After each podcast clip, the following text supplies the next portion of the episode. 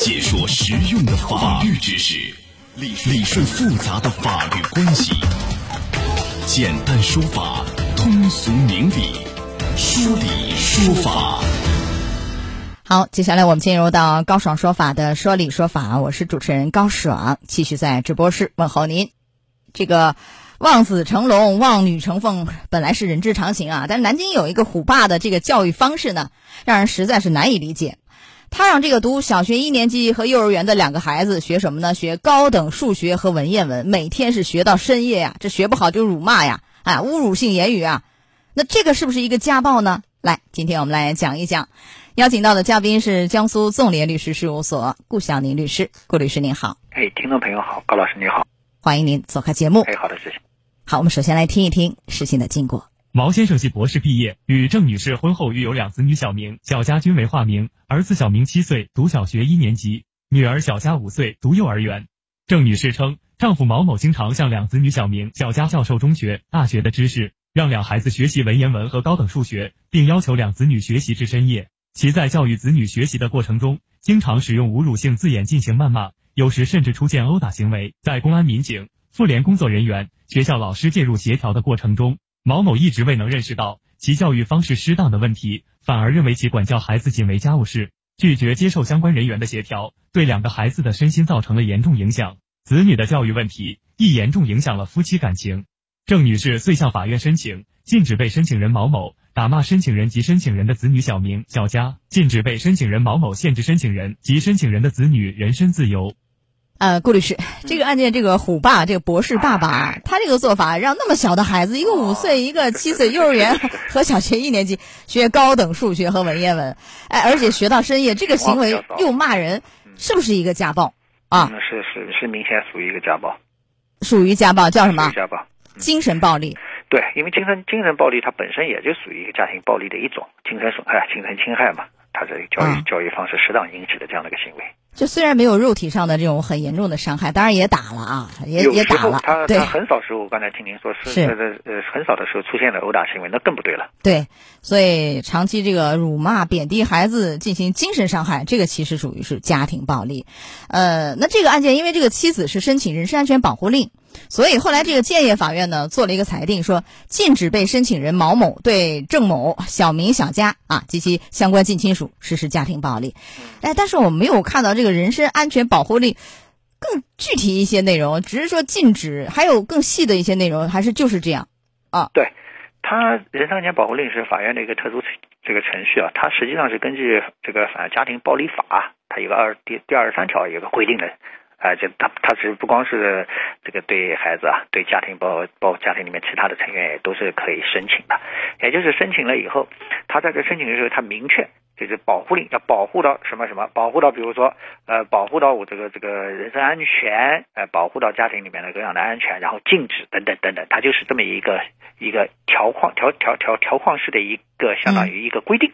因为我看那个人身安全保护令有的是非常细化，就禁止他们两个在两百米内接触，是吧？就是具体到两百米还是三百米，很细。所以我问，就是他这个似乎呢，就是禁止啊实施家庭暴力，这个也是他的这个内容，是的，就可以啊。是的。但是这样一个人身安全保护令，就是大家很关心，能保护多长时间呢？你永远禁止，还是禁止一个一个月、两个月、三个月？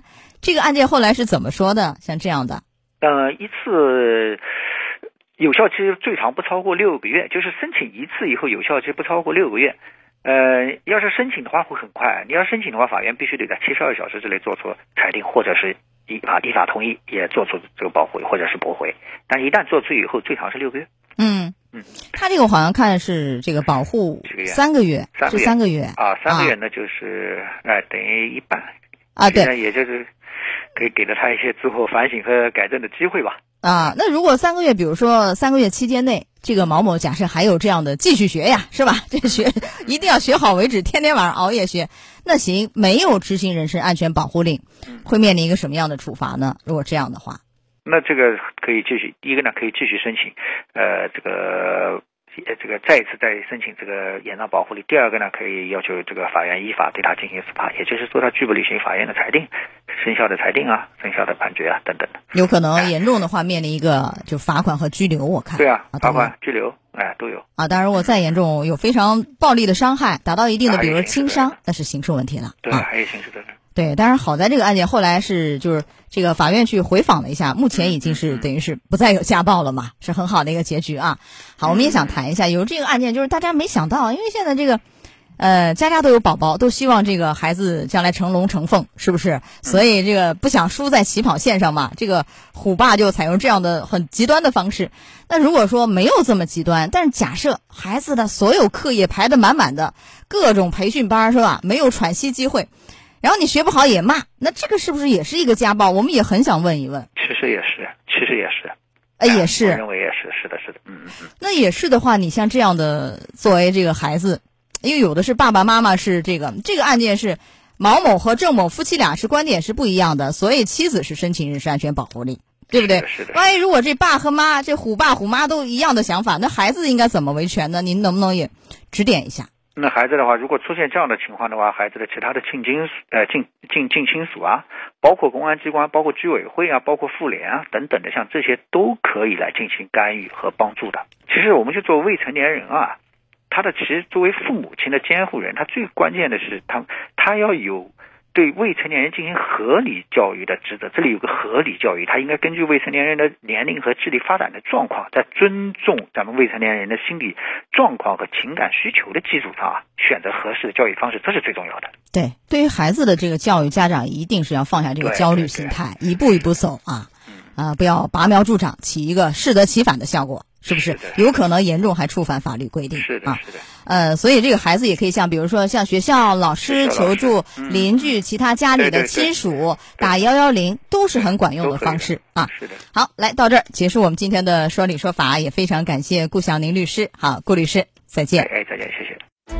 高爽说法节目收听时间：首播 FM 九十三点七，江苏新闻广播十五点十分到十六点；复播 AM 七零二，江苏新闻综合广播二十二点三十到二十三点。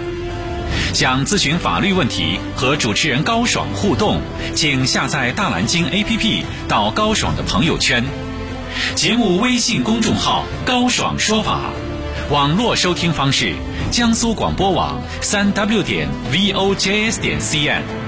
智能手机下载大蓝鲸 APP 或蜻蜓、喜马拉雅等，搜索“高爽说法”，可随时收听。